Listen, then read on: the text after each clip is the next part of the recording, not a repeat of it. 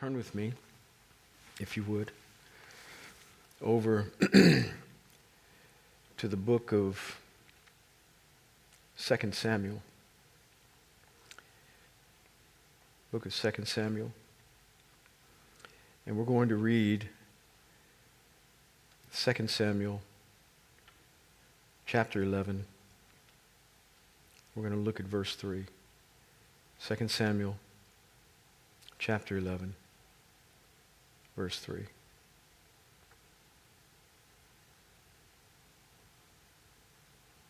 And we'll start at verse 1.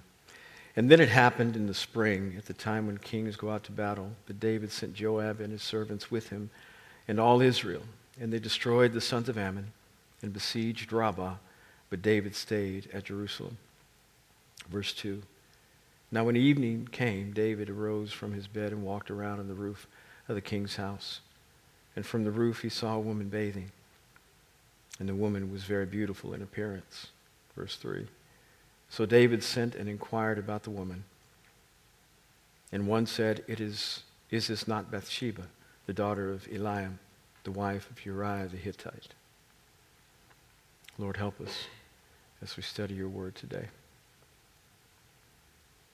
We're going to look at Bathsheba on Mother's Day and talk about the transformation through which this woman went that allowed her to be a woman of distinction. She went from being somebody who was manipulated, used as a pawn, to somebody who became a matriarchal icon.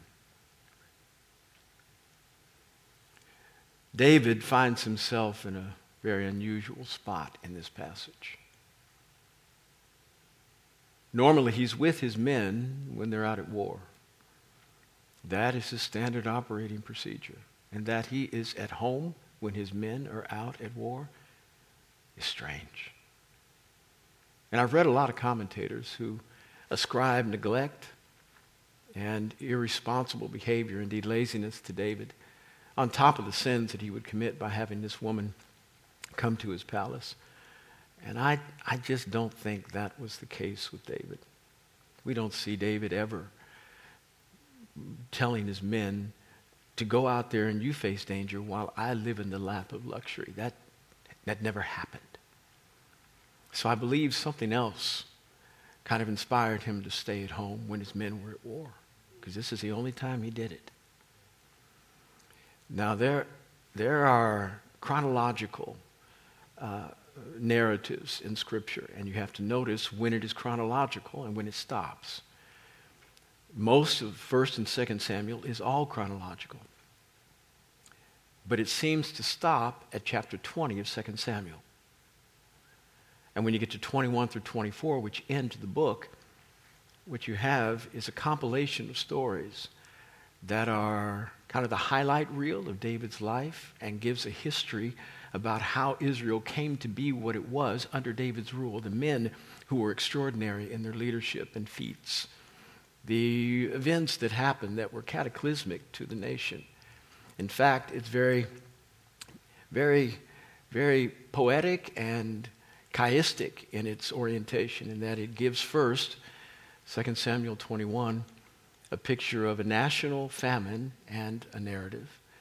Then it goes through the feats of the men of Israel. Then it goes through a song and a poem, then another song and a poem, then more feats of Israel, and then a national cataclysmic event in another famine. And so it seems to be that the writer of verses 20 of chapter 21 through 24 is, do, is doing some things differently than the writer who did it straight chronologically from chapter 1 through chapter 20.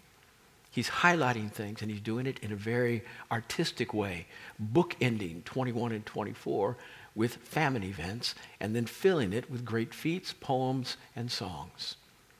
I say that because if you look at chapter 21 chronologically, then you won't place the event which I believe inspired David to, David to stay home in the right setting.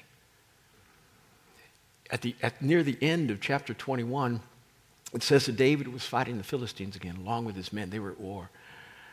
But David was fighting. He was out there. He wasn't sitting on a hill and watching his men do it. He was actually engaged in battle. And there was a descendant of the son, descendant of the, of the giant, Goliath, who was fighting against David.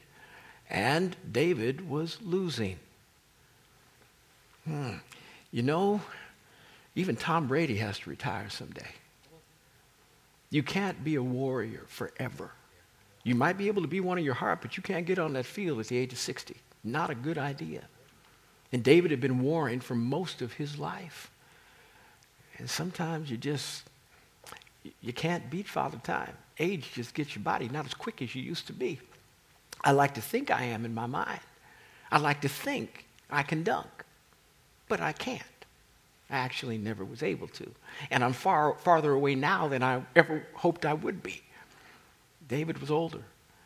And a man, actually, one of David's men, had to come and rescue him from the giant. He vanquished the giant, saved David. And then all the men said afterwards, Listen, you can't go out to war with us anymore, lest the lamp of Israel go out. So I think that, as a narrative that kind of is one of the highlight reels that defines David, is not, should not be put in chronological order with chapter 20. I think it's just an event that happened that defines how David wound up on the roof. He was old. And it fits in the, the narrative with respect to the chronology of how Solomon was born. Meaning, Solomon was born in David's old age, and that David waited as long as he possibly could. David died when he was 70. That's, that's fairly young for a king who would live in the lap of luxury, except David was a warrior, and so it takes its toll on his body. David died when he was 70. He waited and waited and waited to anoint a king, a son who would be his heir, as king. And he waited and waited and waited so long that one of his sons just assumed that he would be the one that would take the throne, Adonijah. He was the eldest son. And, and Adonijah printed up business cards and said, I'm king. He got his prophets around him and all of his support and ran through the city proclaiming, Monarchy is mine. I sit on the throne. But David had not said it.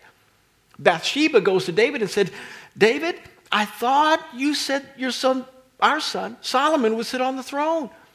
And David said, Oh, yeah, okay. I guess I got to do it now. Why was David waiting so long? He was on his deathbed. Why was he waiting so long? Because he was trying to live long enough for Solomon to grow old enough to rule. But Solomon was just a kid and he was too young.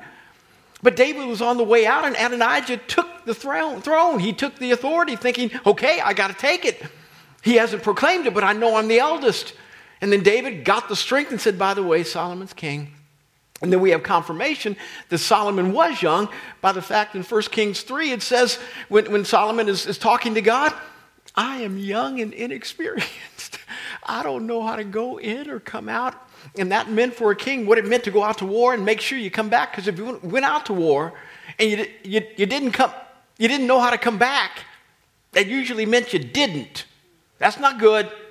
So you have to know how to go out so you can come back, which meant you needed military strategy to be implemented in your life through education and live long enough to experience it a little bit so that you weren't just a greenhorn telling everybody else who was a great warrior what to do. And Solomon says, I have no idea how to do any of that. Nobody's going to put any confidence in me as, as, as a leader to send them out to war. I am too young. Oh God, help me. All of that to say that David was trying to wait. Lord, let me live long enough where my boy can grow up. But he couldn't. That's a confirmation that David, while he was on his rooftop, was aged because he didn't have Solomon yet, but he would as a result of having Bathsheba. All of that to say, David was going through a midlife crisis. all he'd done is war all his life. And now he was stuck on the roof, sitting at home with his with his servants and in, in the lap of luxury when all he knew was being with his men on the battlefield. And he was trying to figure out what does next look like. And he's out there just walking, and all of a sudden, like any virile man, he sees something he shouldn't see. Listen, when you're in transition, you need to be careful. When you're going through midlife crisis, you need to be careful. You still have your virility. You better be careful what you watch. Better be careful what your eyes peer to. Better be careful what you do. Don't just wander around on your proverbial rooftop. Rooftop, forgive me. Rooftop. Don't do that. You find men with whom you can walk if you got to walk on your rooftop. Who can begin to tell you what you should not do, what you should not see, how you should not think. You need others in your life who can bolster your confidence in moving forward to God, even though, even though you don't know what next looks like. Be careful about what it means to go through transition. And it might not be, be, mean just a midlife crisis. It might mean any transition. Some of us are going to go through transition now. You might not have the job that you used to have. And I'm telling you, men, when we get through, when we go through difficulties in our employment and we find ourselves without something to do that gains us resources, we handle it very differently than women. Now, it's not that it doesn't affect women, it does deeply. I'm just saying there's a difference.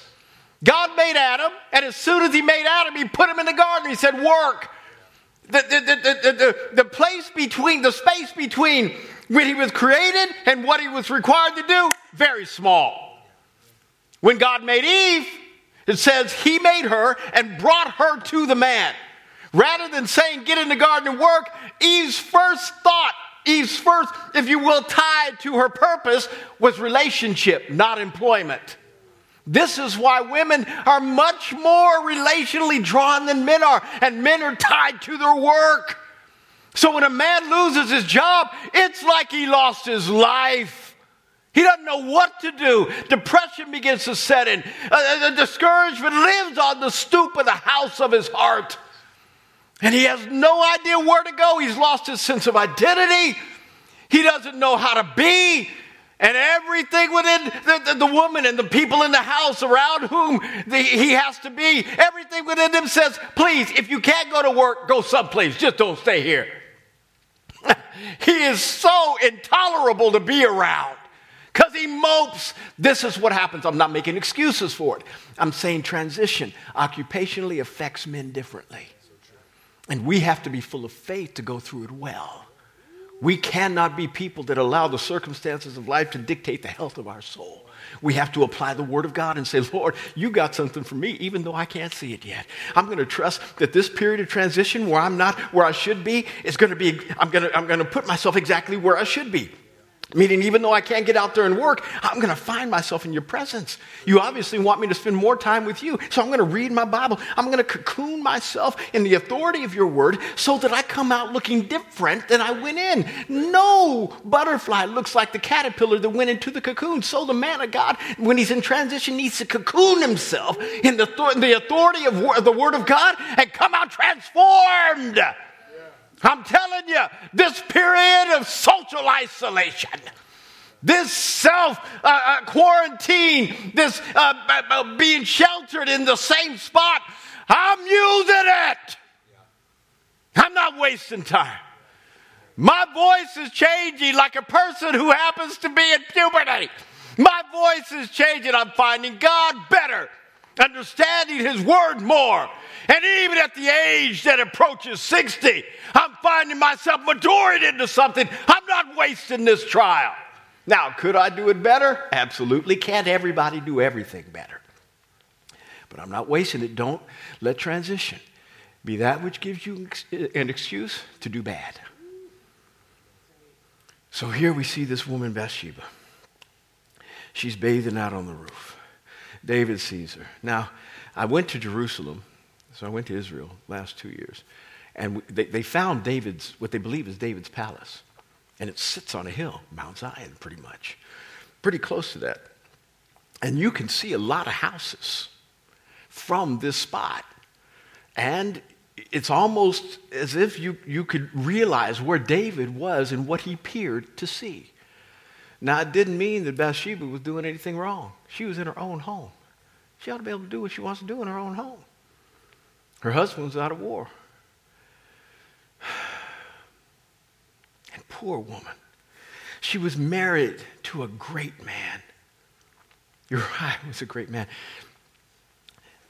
Bathsheba was the daughter of, of a man named Ahithophel. Now, Ahithophel is found in Scripture. You can look at all the notes there online. And he happened to be one of David's counselors, one of the wisest men ever. He always gave accurate and good counsel. So good was it that when David was uprooted from the throne by his son Absalom, that Ahithophel stayed with Absalom And you can understand why Ahithophel would do that, even though he made a bad decision. Everybody kind of knew.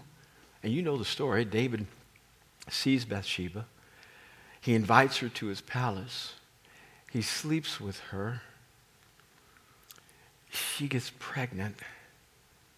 David realizes, I can't fix this. So he brings Uriah home from the war to try to sleep with his wife so that they can cover up the pregnancy.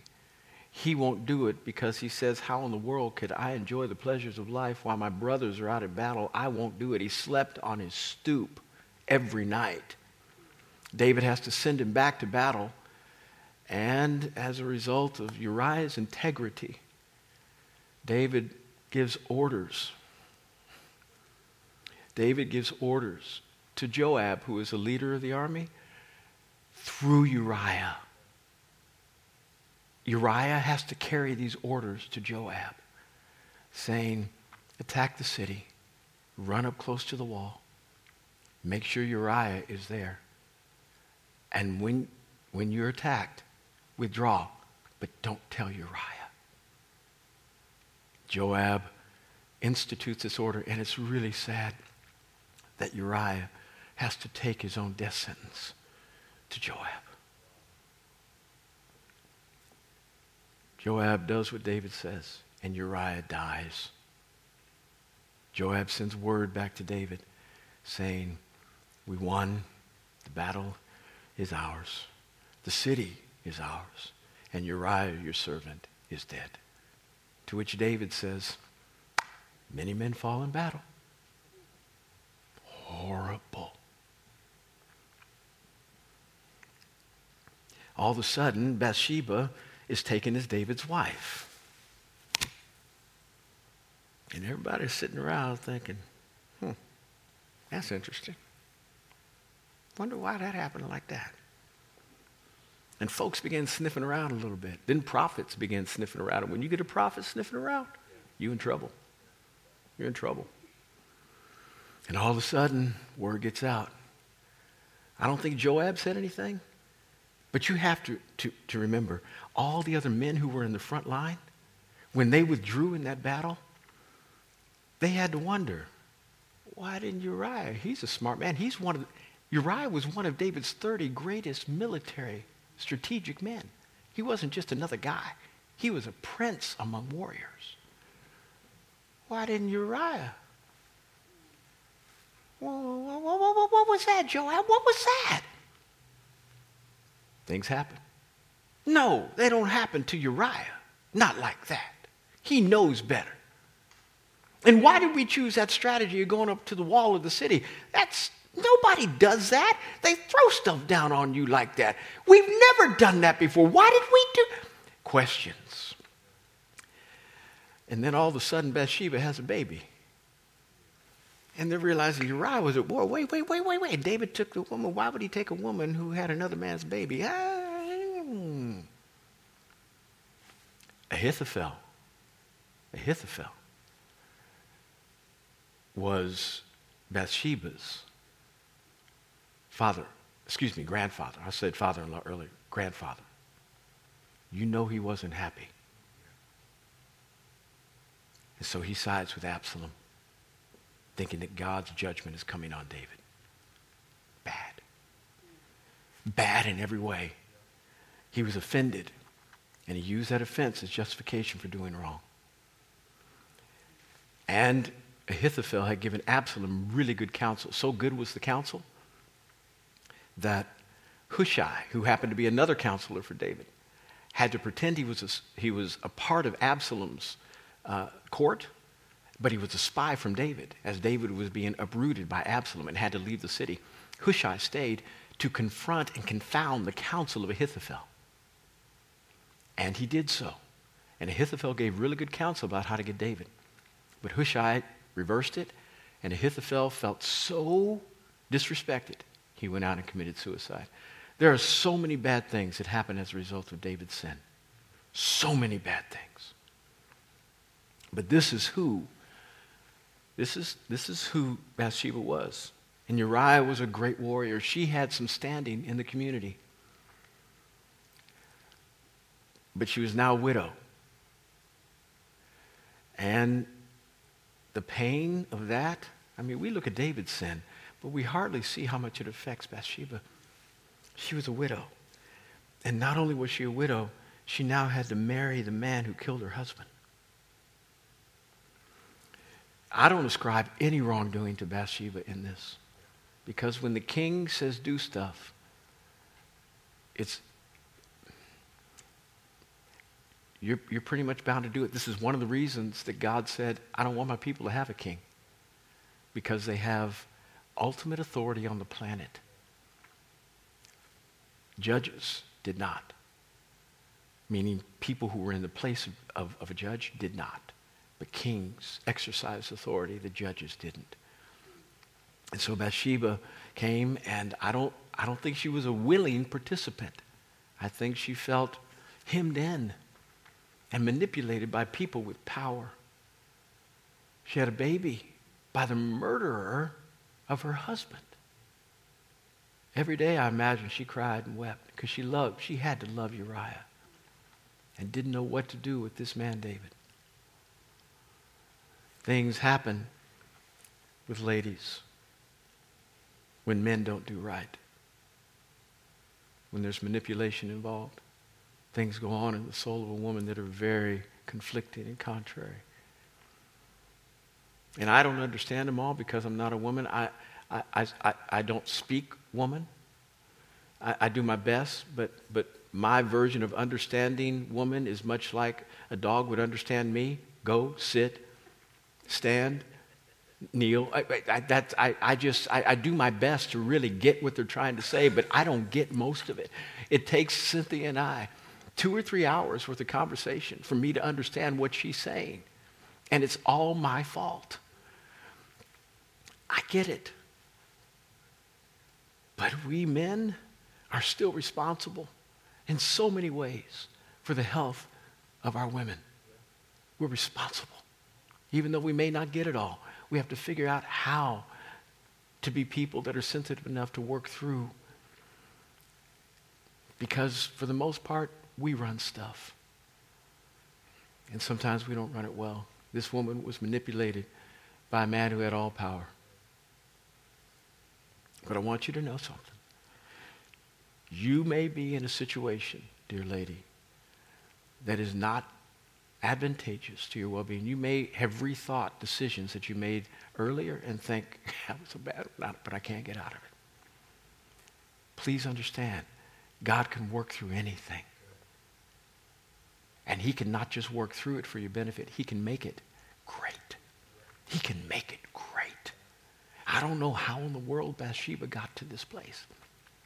But she was the wife of Uriah, the widow of Uriah, and then the wife of David. Her first son died. It was so bad, the child of their, their immoral union. But the second one, Solomon. And the beauty of Solomon is that Solomon talks about his parents. Proverbs chapter 4 and Proverbs chapter 9 are all about what Solomon learned from his daddy.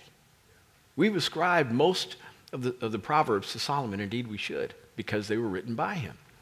But four through nine are his quotes from his daddy. He said, Let me tell you what my daddy taught me. And chapter four, all the way through nine, are about David. We want to say how wise Solomon was. He was. But he had a platform. Somebody gave him that wisdom. Almighty God in using his daddy. David became a really good dad. We don't see Absalom writing a book like this. We don't see Adonijah writing a book like this. Solomon did. Something happened to transform David. And to bookend it, Solomon talks about his mama at the end of the book. Proverbs 31. These are the words that my mama taught me. It says of Lemuel. And we believe that that King Lemuel is an affectionate term that was used to describe who Solomon was. Uh, I, I, I have seven kids that you saw. And let's, I got a name generally for all of them, but my sixth is Brooke. And I call her Tuliu. It has nothing to do with her name. It just has to do with the, the way I felt when I saw her all the time. My Brookie-Loo. And then I say my Tuliu. Yeah, it means nothing except it's an affectionate way for me to address my daughter in a way that only I can do. Nobody else calls her that but me. And it makes me feel really good when she responds. It's something we have as a bond. King Lemuel was not, Lemuel was not Solomon's name, but it may have been that something, it may have been something to his mama. And so we believe Proverbs 31 is about Solomon talking about his mama the whole chapter. What a woman. My point is this that we see two people getting together under really bad circumstances, winding up really great. And there is great hope for you, mama. Doesn't matter the circumstances under which you came into the relationship you have with your spouse. Or maybe it didn't work out and you don't have a spouse anymore. Now you're a single mama. I want you to know. Or maybe you, never got even married and, and, and you, you got kids. I want you to know God's not done with you yet. It may not have worked out well in the beginning, but my God can take a really bad recipe that starts wrong and turn it out to taste great.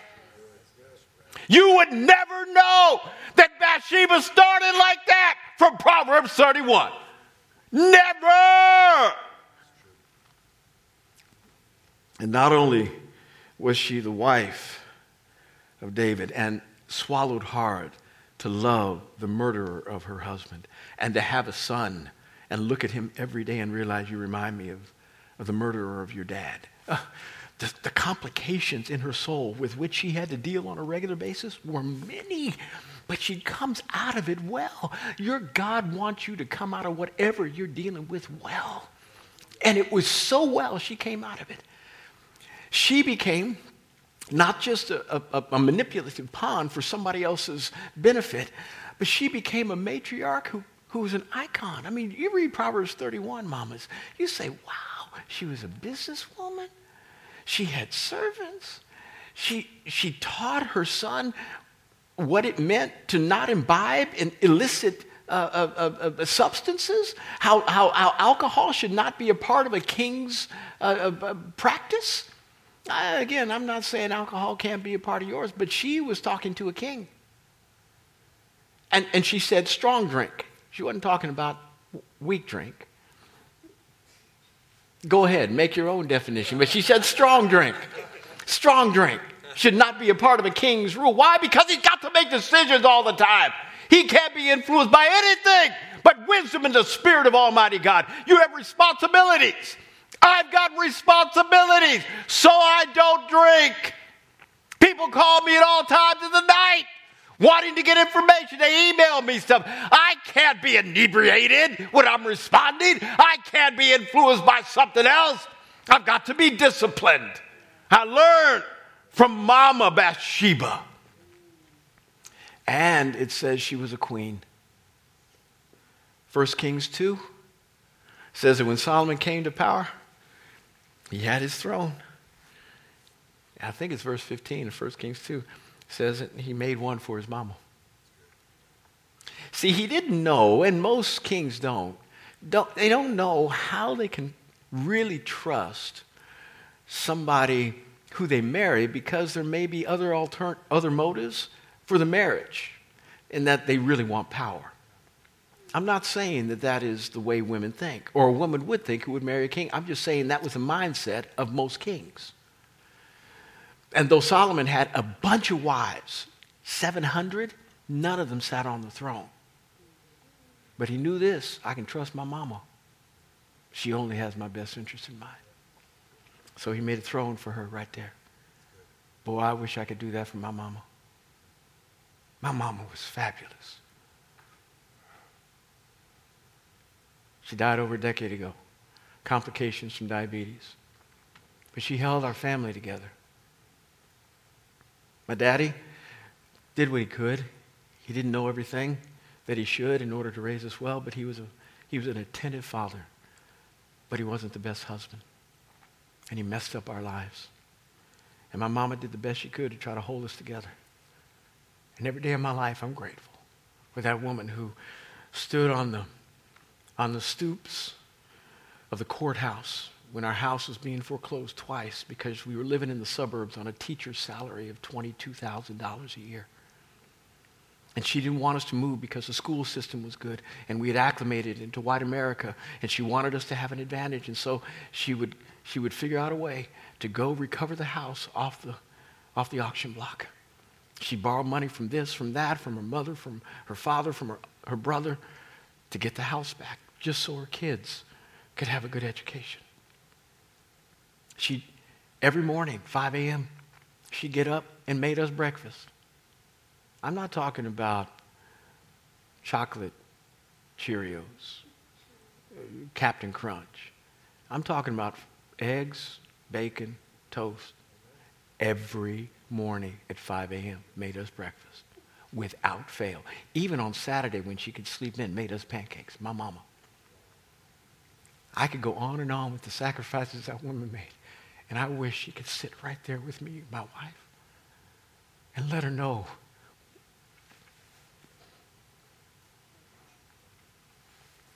Solomon said, Bathsheba, Mama, you're going to sit right here. I realize what you went through. I heard the stories. But nobody's going to disrespect you anymore.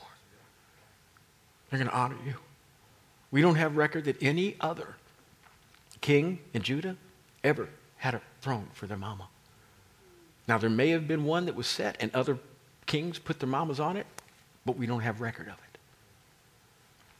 She went from manipulated pawn maybe even disrespected by a lot of people in Israel, to revered. Mamas, there is nothing God can't overcome. Not just your own struggles and your own issues, but what other people have done to you, there is nothing He can't overcome. With that hope, have a happy Mother's Day. Let's pray. Daddy, I love you. Thank you for your goodness and grace. Inspire us to be the best we can be for your glory. If there's anybody this morning who has yet to give their heart to Christ, I want to give you an opportunity to do so. Or maybe you made a decision in the past about serving Jesus, but you've fallen away and you're so far away that there's, there's, there's no way you could describe your life as being a Christian. And you want to come home now. If you fit in either of those categories, just raise your hand high or say hi on the screen and pray with me. Say, Father in heaven, forgive me. I am sorry for the way I've lived. I choose to turn away from everything I know to be sin and to follow you with all of my heart. Thank you for forgiving me. Thank you for loving me. And thank you for giving me the privilege of calling Jesus the Lord of my life. In Jesus' name, amen. If you prayed that prayer, there's a little box at the bottom of the chat box. Click it. Say, raise my hand. And you can also text New Life to 25827. New Life to 25827.